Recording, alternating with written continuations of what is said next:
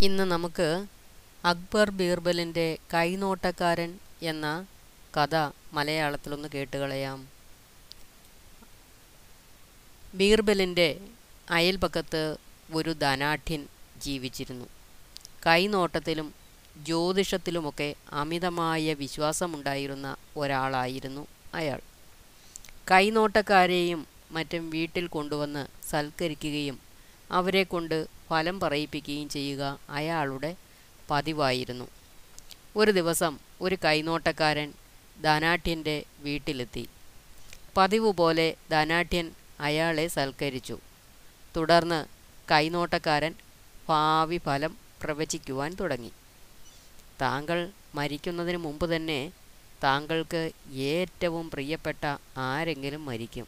അയാൾ പ്രവചിച്ചു. ഇത് കേട്ട ധനാഢ്യൻ കോപം കൊണ്ട് വിറച്ചു. കൈനോട്ടക്കാരനെ അയാൾ ചീത്ത വിളിച്ചു. അടിച്ച് വീടിന് പുറത്താക്കുകയും ചെയ്തു. കൈനോട്ടക്കാരൻ തുടർന്നു.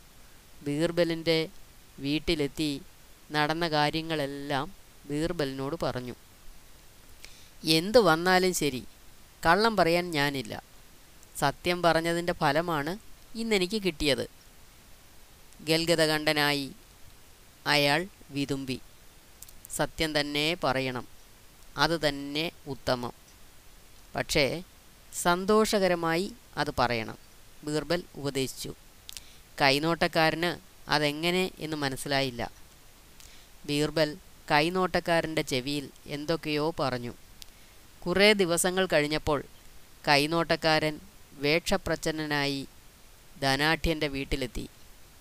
കൈനോട്ടക്കാരനാണ് എത്തിയതെന്ന് മനസ്സിലാക്കിയ ധനാഢ്യൻ അയാളെ സൽക്കരിച്ചു.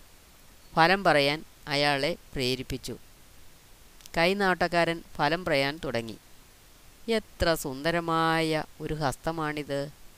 ശുഭഭാവിയാണ് കാണുന്നത്. അങ്ങ് ദീർഘകാലം സസുഖം ജീവിക്കും. അങ്ങയുടെ പ്രിയപ്പെട്ടവരെക്കാൾ കൂടുതൽ കാലം ഐശ്വര്യവാനായി ജീവിക്കും.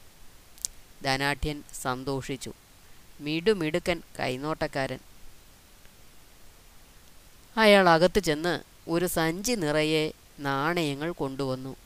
കൈനോട്ടക്കാരന് സമ്മാനിച്ചു. എന്നിട്ട് കൈനോട്ടക്കാരനോട് പറഞ്ഞു കുറേ ദിവസങ്ങൾ മുമ്പ് ഒരു വിഡ്ഢി ഭാവി ഫലം പറയാൻ ഈ വഴി വന്നിരുന്നു.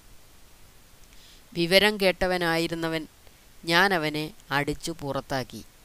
നിങ്ങൾ അതീവ സമർത്ഥനാണ്. ഇടയ്ക്കൊക്കെ ഈ വഴി വരാൻ മറക്കരുത്. തീർച്ചയായും ഞാൻ വരും കൈനോട്ടക്കാരൻ പറഞ്ഞു. തുടർന്ന് അയാൾ സമ്മാനം കിട്ടിയ നാണയങ്ങളുമായി ബീർബലിന്റെ അടുത്ത് ചെന്നു. തനിക്ക് ബുദ്ധി പറഞ്ഞു തന്ന ബീർബലിന് പ്രത്യേകം നന്ദി പറഞ്ഞു. ബീർബൽ അയാളെ അനുഗ്രഹിച്ചു വിട്ടു.